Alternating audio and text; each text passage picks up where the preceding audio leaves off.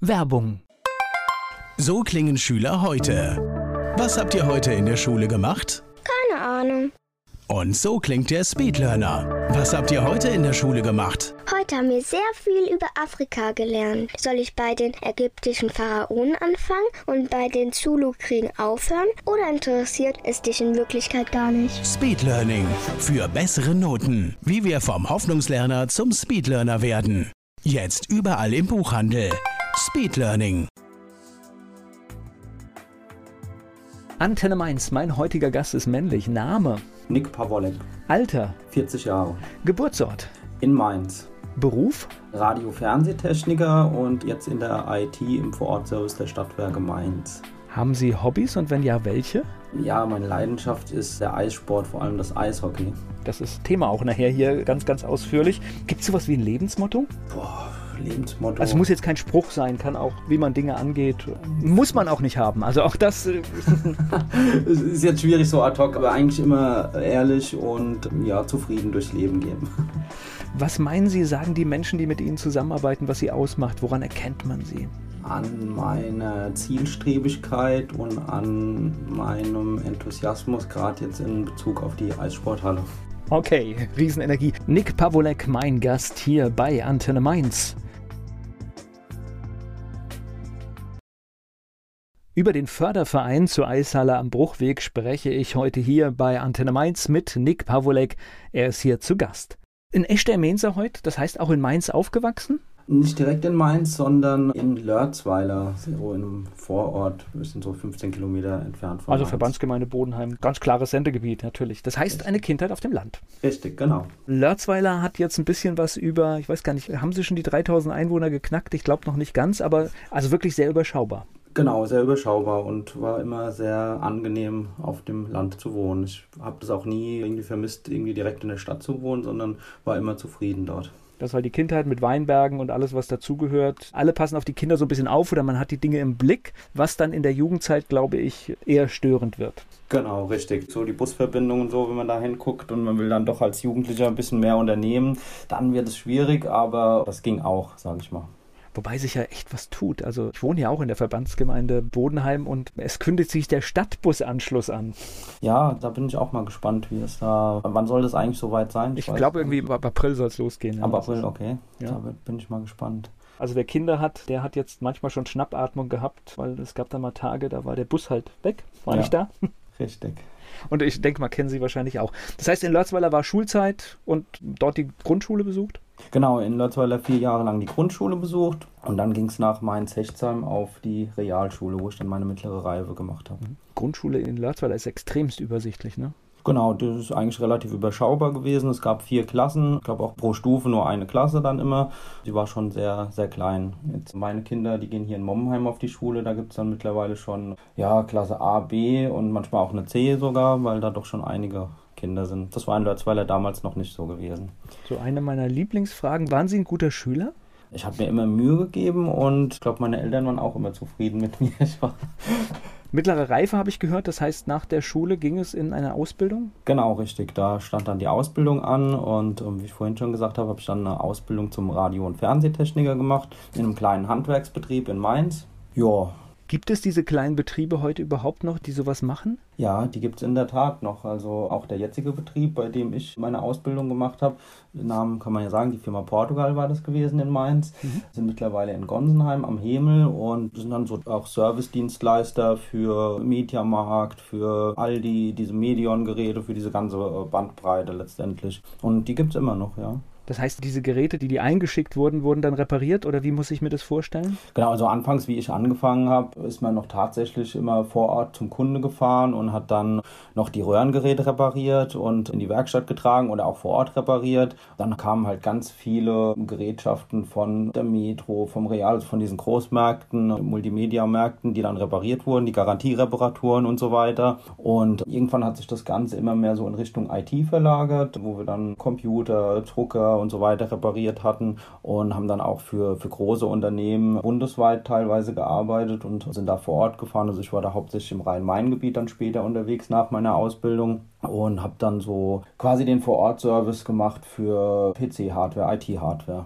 Ich freue mich ja, dass es sowas noch gibt, weil ich finde das immer so furchtbar. Wir haben so viele Geräte und dann geht irgendwas dran kaputt und oft ist so eine Kleinigkeit dann so teuer in der Reparatur, dass man dann immer überlegt, kostet das neue Gerät nicht weniger? Das stimmt, ja. Aber gibt es ja auch sogenannte Repair-Cafés, glaube ich. In Nackenheim gibt es sowas oder Bodenheim, glaube ich, auch, die dann anbieten, unter fachmännischer Anleitung die Geräte selbst zu reparieren. Das ist auch eine ganz tolle Sache. Ja, weil manchmal ist es doch irgend so ein blöder Knopf und den dann auszutauschen, das kostet so viel Geld. Und ich finde es schade, weil ich glaube, wir müssen ein bisschen umdenken, dass Geräte so lang als möglich im Einsatz sind. Genau, absolut. Halt ein bisschen auf die Nachhaltigkeit achten, ja. Gleich geht's weiter im Gespräch mit Nick Pavolek. Radio- und Fernsehtechniker hat er gelernt. Nick Pavolek ist mein Gast hier bei Antenne Mainz und natürlich kam im Beruf auch ganz schnell die EDV mit dazu.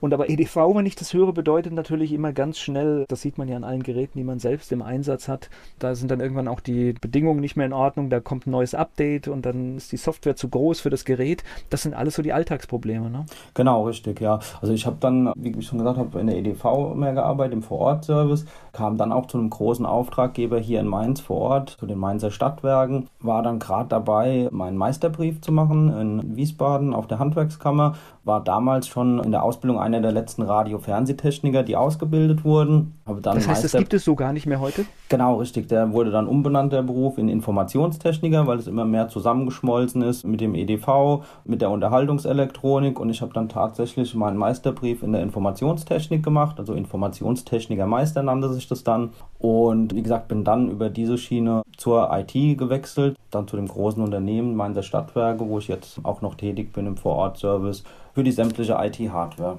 Das heißt, wenn in irgendeiner Behörde irgendwas nicht funktioniert, sind Sie der Mann? Ja, also nicht bei der Stadt Mainz direkt, sondern bei den Mainzer Stadtwerken. Da mhm, gehört okay. die Mainzer Verkehrsgesellschaft dazu okay. und die ganzen Unternehmen, die Unternehmensgruppe wo natürlich heute auch total viel EDV am Laufen ist. Absolut. Ja. ja. Ich überlege gerade, wir haben ja hier im Radiobereich eine ganz witzige Geschichte. Wir haben mittlerweile ganz viele Übertragungswege. Wir haben Digitalradio, DAB Plus, wir haben den Internetstream.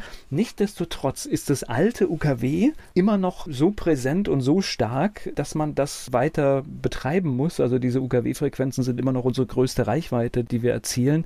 Und es liegt daran, dass diese Geräte scheinbar so robust sind, dass sie nicht aus dem Markt verschwinden. Das heißt, so ein Radiogerät, das kennt wahrscheinlich auch jeder aus den 70er, 80er Jahren, das steht fast in jedem Haushalt immer noch. Genau, richtig, ja, das ist, das ist echt Wahnsinn, ja. Auch letztendlich ist es so ein bisschen, wenn ich mir auf die EDV-Richtung gucke, mit dem Faxgerät, mit dem Faxservice, da hieß es ja auch schon vor Jahren, es soll abgeschaltet werden, aber es werden in der Tat trotz den ganzen E-Mails immer noch Faxe verschickt und es wird noch genutzt. Also ich habe bei mir im Büro, also ich habe kein Faxgerät mehr, aber ich kann die natürlich empfangen über eine PC-Nummer ja. und ich bin echt erstaunt, es gibt dann immer noch Anfragen, die noch ganz normal über Fax kommen. Genau. Also ich glaube, das ist auch nicht tot zu kriegen. Wir haben es in der Eissporthalle sogar noch so, da kommen die die Schulklassen melden sich teilweise über Fax an, wo wir okay. dann wieder bei den Behörden sind, bei den Schulen dann mehr oder weniger. Schon lustig, ja, aber auf der anderen Seite ist jetzt ja auch keine schlechte Technologie, eignet sich vielleicht nicht zur Kontakterfassung bei Pandemien, wie wir gelernt haben, aber Richtig. ansonsten, klar, ist es auch ein gutes Tool. Genau. Gleich geht's weiter im Gespräch mit Nick Pavolek.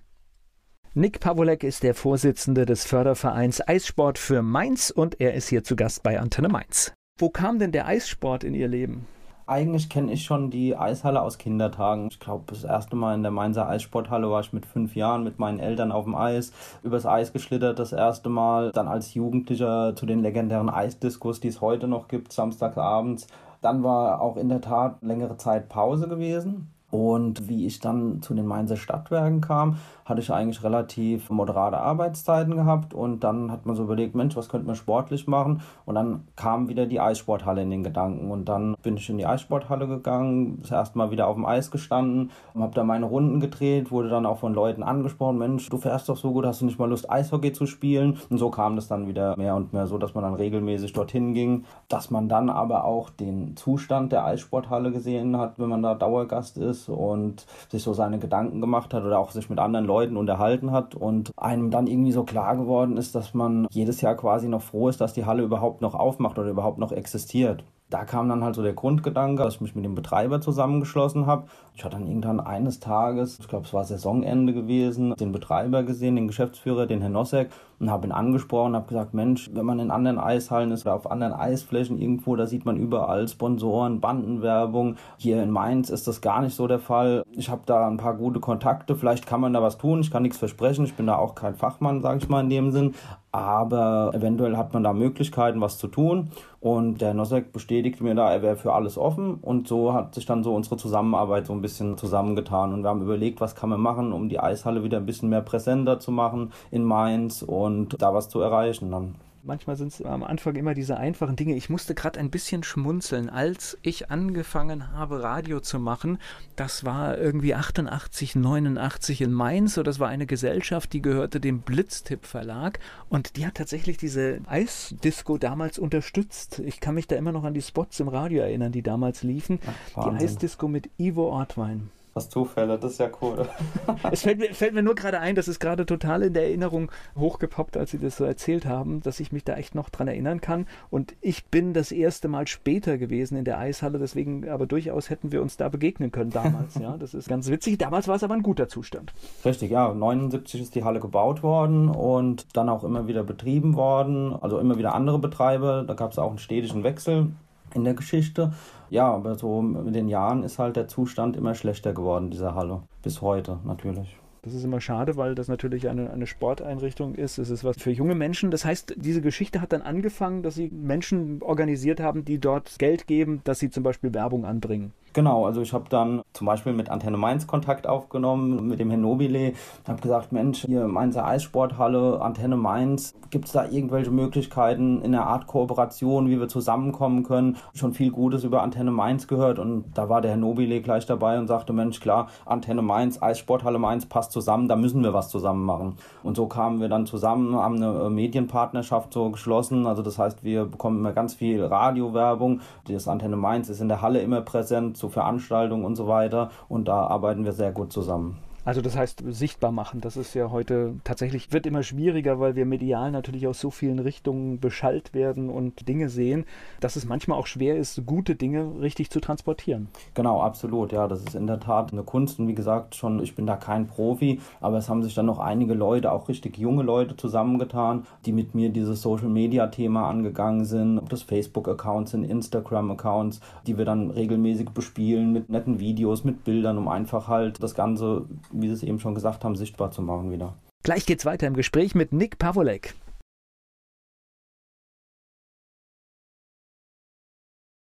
Nick Pavolek ist der Vorsitzende des Fördervereins Eissport für Mainz und darüber sprechen wir hier bei Antenne Mainz. Ist dann dieser Verein, ist der dann aus diesen Aktivitäten entstanden oder sind das jetzt schon Aktivitäten aus dem Verein?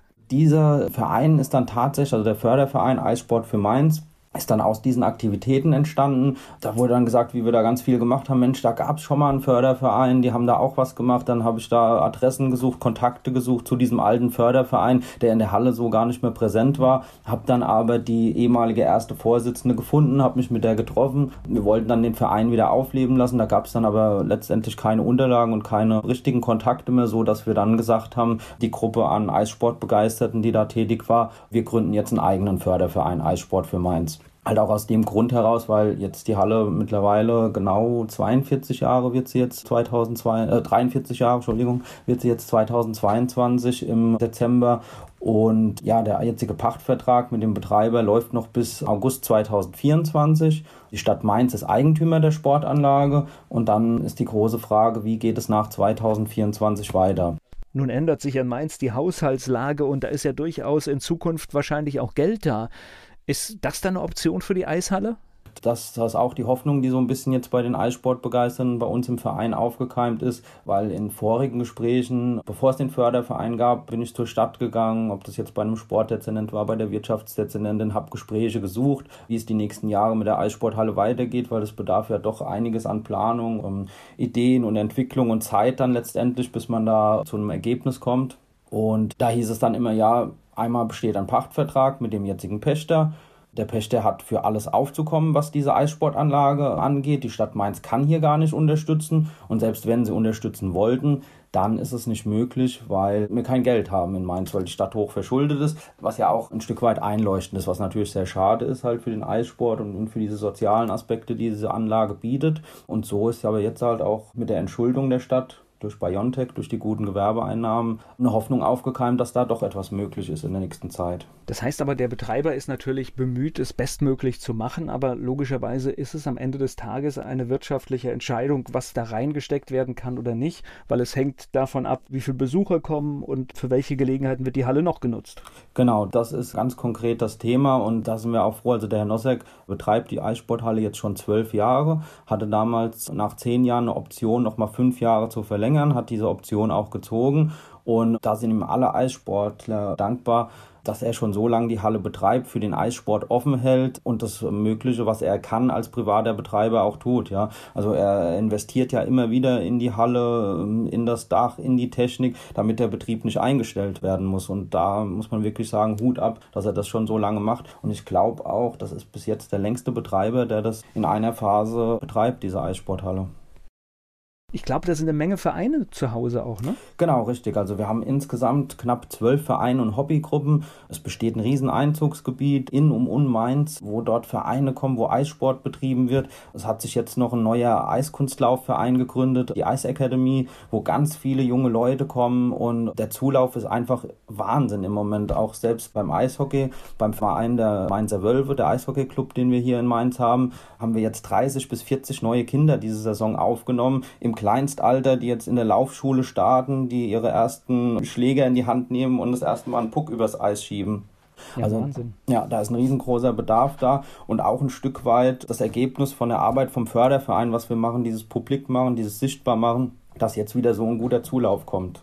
Es hört sich immer so harmlos an, Förderverein. Das ist richtige Arbeit, ne? Richtig, das ist eine Menge Arbeit, vor allem, weil wir das auch alle ehrenamtlich machen. Das heißt, wie ich vorhin erzählt habe, wir haben ja auch alle noch einen Hauptjob, ich bei den Stadtwerken. Dann viele Studenten haben wir dabei, die nebenbei ihr Studium jetzt machen, die Eissport begeistert sind, die dann auch Vorstandsarbeit richtig tätigen. Also wir sind eine richtig gut organisierte junge Truppe im Verein. Aber es ist natürlich viel, viel Arbeit und auch ja, wie soll man sagen? Also ich bin froh, dass so viele junge Leute sich da engagieren momentan und auch helfen und unterstützen. Sie haben vorhin von der Bandenwerbung erzählt. Das ist ja durchaus für viele, auch für Fußballvereine, ist das eine Einnahmequelle. Wie war denn das jetzt in der Corona-Zeit? Hat man da irgendwas gemerkt? Ist da jemand abgesprungen? Musste man neue suchen oder lief das glücklicherweise weiter? Also zum Glück ist das echt weitergelaufen in der Eishalle. Also da waren alle unsere Sponsoren recht gut dabei, trotz Corona, wie Sie es gerade eben erwähnt haben. Und natürlich war es schwierig in der Situation, aber ich glaube, so ging es vielen, neue Sponsoren zu finden oder was Neues aufzutun. Wir hoffen jetzt mal wieder, dass das nächste Saison ein bisschen aufwärts geht. Ähm, wird ja jetzt mal wieder so ein bisschen Aufschwung kommen, wird alles ein bisschen lockerer. Wir konnten ja jetzt dieses Jahr schon ganz gut durch die Pandemie kommen, ohne eine Schließung. Und da sind wir gute Hoffnung, dass es nächstes Jahr da wieder ein bisschen stärker vorangeht. Das heißt, 2021 lief relativ ohne Probleme, aber 2020 natürlich mit erheblichen Einschränkungen. Genau, also wir sind 2019 sind wir in die Saison im Oktober gestartet und hatten dann nur vier Wochen geöffnet gehabt letztendlich. Und dann mussten wir halt leider schließen, weil dann kam ja der große Lockdown und dann war, war ja alles vorbei, sag ich mal. Und jetzt die Saison, die haben wir eigentlich ganz gut angegangen. Die haben wir gestartet im Oktober und haben bis heute glücklicherweise natürlich unter Einhaltung der Hygieneregeln, der ganzen Maßnahmen, aber noch weitgehend offen gehabt. Okay, das heißt, das hat ja so viele Begleiter, das heißt, Maske und so Zeugs war dann halt auch Begleiter. Genau, leider, leider Gottes Begleiter. Anfangs, glaube ich, wie wir gestartet sind im Oktober, war es noch recht human. Da konnten wir sagen, keine Maskenpflicht, sondern nur dort, wo keine Abstände eingehalten werden können. Dann wurde das ganze Jahr verschärft auf 2G+, dann auch Masken im Innenbereich und so weiter, auch Masken im Sportbereich. Das war schon eine große Einschränkung. Aber es hat funktioniert und auch durch die Werbung, die der Verein gemacht hat, durch das Engagement, was wir gezeigt haben, hatten wir doch einen großen Zulauf gehabt, jetzt auch in der Corona-Situation. Gleich geht's weiter im Gespräch mit Nick Pavolek. Damit die Eishalle in Mainz auch eine Zukunft hat, dafür setzt sich der Förderverein Eissport für Mainz ein. Nick Pavolek ist mein Gast hier bei Antenne Mainz. Wie funktioniert das? Das ist jetzt natürlich auch ein bisschen, was den Betreiber betrifft. Wie funktioniert das? Das heißt, es gibt Zeiten, die sind für den Vereinssport reserviert und es gibt Zeiten, da kann ich als ganz normaler Gast, der einfach mal laufen will, einfach vorbeikommen. Also im Prinzip ist die Eissporthalle täglich geöffnet, sieben Tage die Woche fängt von morgens an bis nachmittags, abends, gibt es immer unterschiedliche Öffnungszeiten, weil dann meistens am späten Nachmittag und abends ist die Halle durch die Vereine ausgebucht. Und da kann man wirklich sagen, die Halle ist ausgebucht, auch so in Hinblick auf einen Neubau oder eine Sanierung der Halle. Diese Eisfläche wird dringend benötigt für diese ganzen Vereine, weil es ja immer so ein bisschen in der Schwebe oder so im Gespräch, dass Wiesbaden auch eine Halle bauen möchte, wobei es ist ein anderes Bundesland, es ist Wiesbaden. Wir hier sind in Mainz, Landeshauptstadt, Sportstadt Mainz, wenn man das so ein bisschen betonen darf. Und für diese ganzen Vereine, die wir hier haben, wäre eine Eisfläche in Wiesbaden gar keine Alternative, weil, wie gesagt, unsere Halle ist jetzt schon ausgebucht. Also die Vereine bekommen dann gar nicht ihre ganzen Trainingszeiten und ihre Eiszeiten in einer Halle in Wiesbaden. Ja. Also es kommen ja auch selbst jetzt schon Wiesbadener Vereine zu uns, die trainieren von, von Wiesbaden, also von der US Army gibt es einen Verein, die Vikings, die bei uns Eishockey spielen und, und alles, was so da drumherum liegt, die nutzen dann halt wirklich die umliegenden Hallen. Es gab sogar schon Anfragen von von den Löwen Frankfurt. Die spielen in der DEL 2. Da wollten Jugendmannschaften bei uns Trainingszeiten haben, weil die selbst bei sich keine Flächen zur Verfügung haben. Ja.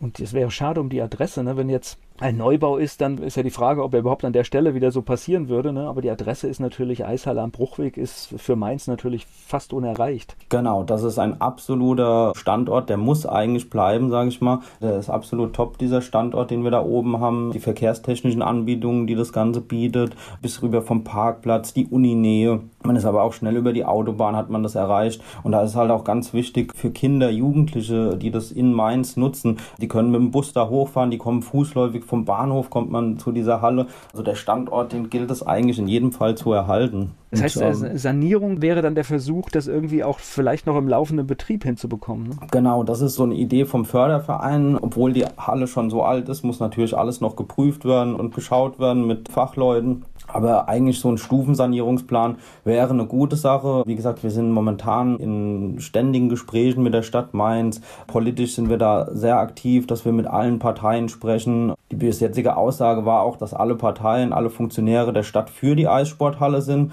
Nur in welchem Weg man das Ganze dann am Ende bestreitet, wer dann Betreiber der Halle wird, ob der jetzige Betreiber da nochmal weitermacht, ob der Förderverein in Betrieb geht. Da gibt es viele, viele Ideen, Möglichkeiten und am Ende des Tages muss man halt schauen, wie kann man das Ganze umsetzen.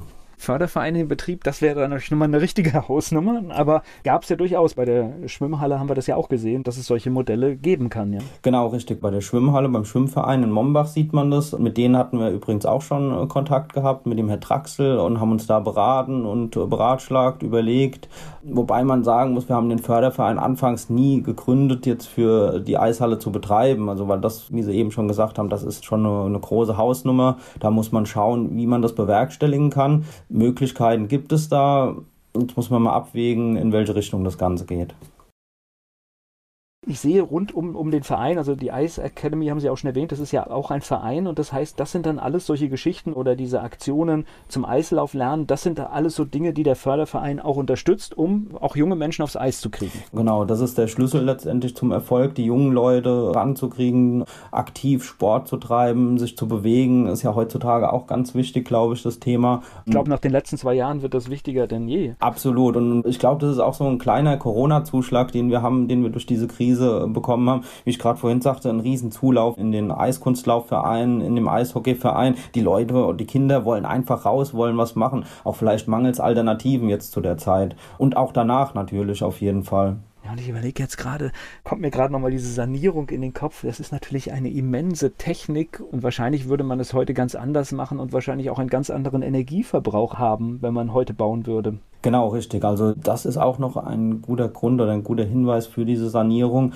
um die Halle auf energetische Füße zu stellen, um einen CO2-neutralen Fußabdruck zu hinterlassen, wie man das heute immer so schön sagt. Aber wenn die Halle auf einem modernen Stand saniert ist, hatten wir schon Kontakte mit Planungsbüros, mit Planern und so weiter, dann ist der Energieverbrauch auch nicht größer wie bei einem Hallenbad letztendlich. Ja, das sind alles so diese Dinge. Aber klar, natürlich bei einer Anlage, die über 40 Jahre alt ist und im Betrieb ist, funktioniert es mit anderer Technik, als heute machbar ist. Ja. Genau, korrekt. So, wann sind Sie auf dem Eis? Ich bin morgen wieder auf dem Eis. Morgen sind nochmal die letzten Einheiten von unserem letzten Anfängerkurs für diese Saison für Kinder ab sechs Jahre, der auch restlos ausgebucht ist, der Kurs. Da sieht man auch, was für ein immenser Zulauf das Ganze hat Das, das heißt, Wahnsinn. Sie sind auch in diesen Anfängerkursen aktiv. Genau, in den Anfängerkursen bin ich mit aktiv, stehe mit auf dem Eis und da bringen wir auch mit ganz vielen Helfern, mit Eiskunstlauftrainern den Kindern die ersten Schritte auf dem Eis bei, sicher zu stehen, ihre Anfänge zu machen. Gleich geht's weiter im Gespräch mit Nick Pavolek.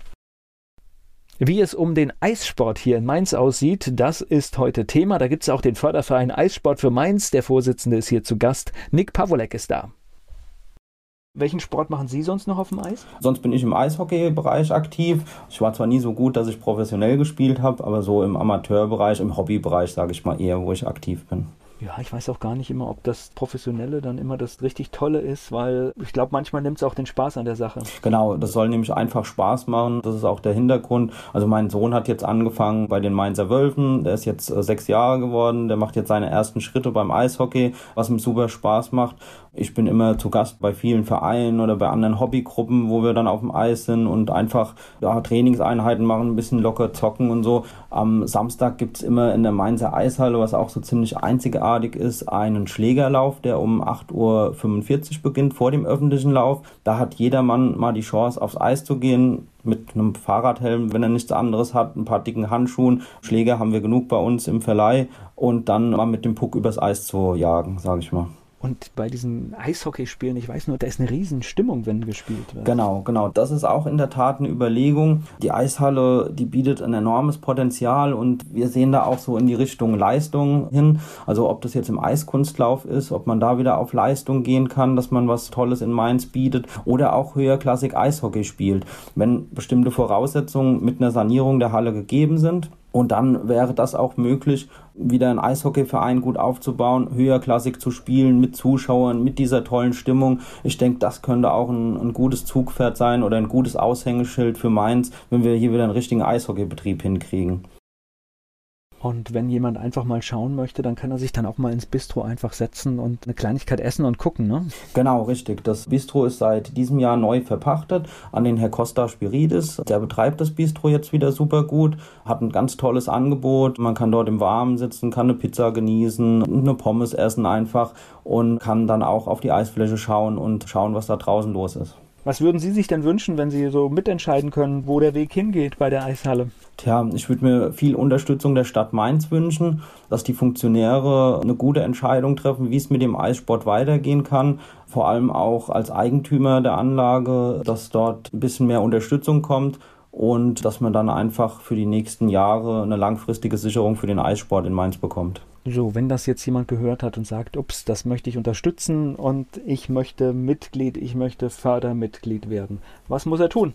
Genau, dann auf unsere Homepage gehen, www.eissport-für-mainz.de, dort auf Mitgliedschaft, den Mitgliedsantrag runterladen und zu uns schicken und mit uns Kontakt aufnehmen.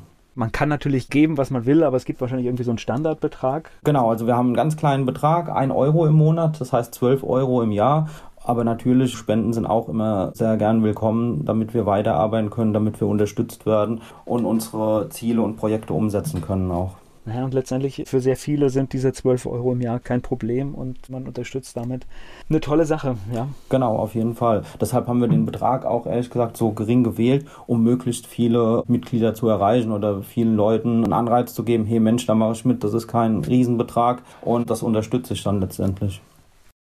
So, wenn jemand so wie ich, der vor, boah, ich weiß gar nicht, ich habe das vor, vor kurzem probiert. Also ich bin, bin als, als Jugendlicher sehr viel mit diesen Rollerskates gefahren und ich hatte mir dann tatsächlich auch die mit den vier Rädern und zwei nebeneinander, also nicht so alles in einer Reihe mhm. und habe das wieder getestet. Wenn jemand jetzt sagt, oh, ich habe das früher mal gemacht und will wieder aufs Eis, was empfehlen Sie? Wie ist der beste Weg? Ja, zu uns zu Einfach kommen. Einfach probieren. Genau, zu uns zu kommen, wenn man keine eigenen Schlittschuhe hat, ein paar Leihschlittschuhe in der Eissporthalle auszuleihen, wo jetzt auch der Förderverein 150 Paar neue Schlittschuhe organisiert hat, die dann der Betreiber gekauft hatte.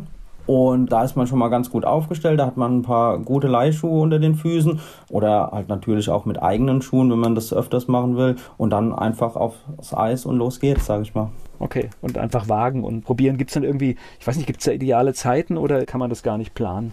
Boah, also am Wochenende ist natürlich immer viel los, samstags und sonntags vor allem. Was ja gut ist. Was super gut ist. Und ja, unter der Woche hat man richtig viel Platz auf dem Eis auf der 30 mal 60 Meter großen Fläche, 1800 Quadratmeter. Da kann man sich austoben und da ist auch relativ leer dann immer. Wenn nicht gerade eine Schulklasse da ist. Das heißt aber, da lohnt sich dann wahrscheinlich vorher mal genau auf der Eishallen-Webseite nachzuschauen, zu welchen Zeiten man rein kann. Genau, was, genau. Da stehen alle Öffnungszeiten, alle Informationen, auch zu den Hygieneregeln und so weiter, die wir ja auch noch einhalten müssen. Da findet man alles. Gut, da wollen wir hoffen, dass das immer weniger werden und sie irgendwann verschwinden. Genau. Ja, sehr spannend. Ich bedanke mich für den Einblick und das enorme Engagement, dass das Eissport in Mainz einen Platz hat. Und dann wollen wir hoffen, dass dieser Platz größer wird und dass an diesem Standort dann halt auch die Halle wirklich saniert werden kann. Ja, ich danke Ihnen für das äh, tolle Gespräch und für die Möglichkeit, hier zu sprechen. Ja. Dankeschön. Sehr gut. Werbung. So klingen Schüler heute. Was habt ihr heute in der Schule gemacht? Keine Ahnung. Und so klingt der Speedlearner. Was habt ihr heute in der Schule gemacht? Heute haben wir sehr viel über Afrika gelernt. Soll ich bei den ägyptischen Pharaonen anfangen und bei den Zulu-Kriegen aufhören? Oder interessiert es dich in Wirklichkeit gar nicht? Speedlearning. Für bessere Noten. Wie wir vom Hoffnungslerner zum Speedlearner werden. Jetzt überall im Buchhandel. Speedlearning.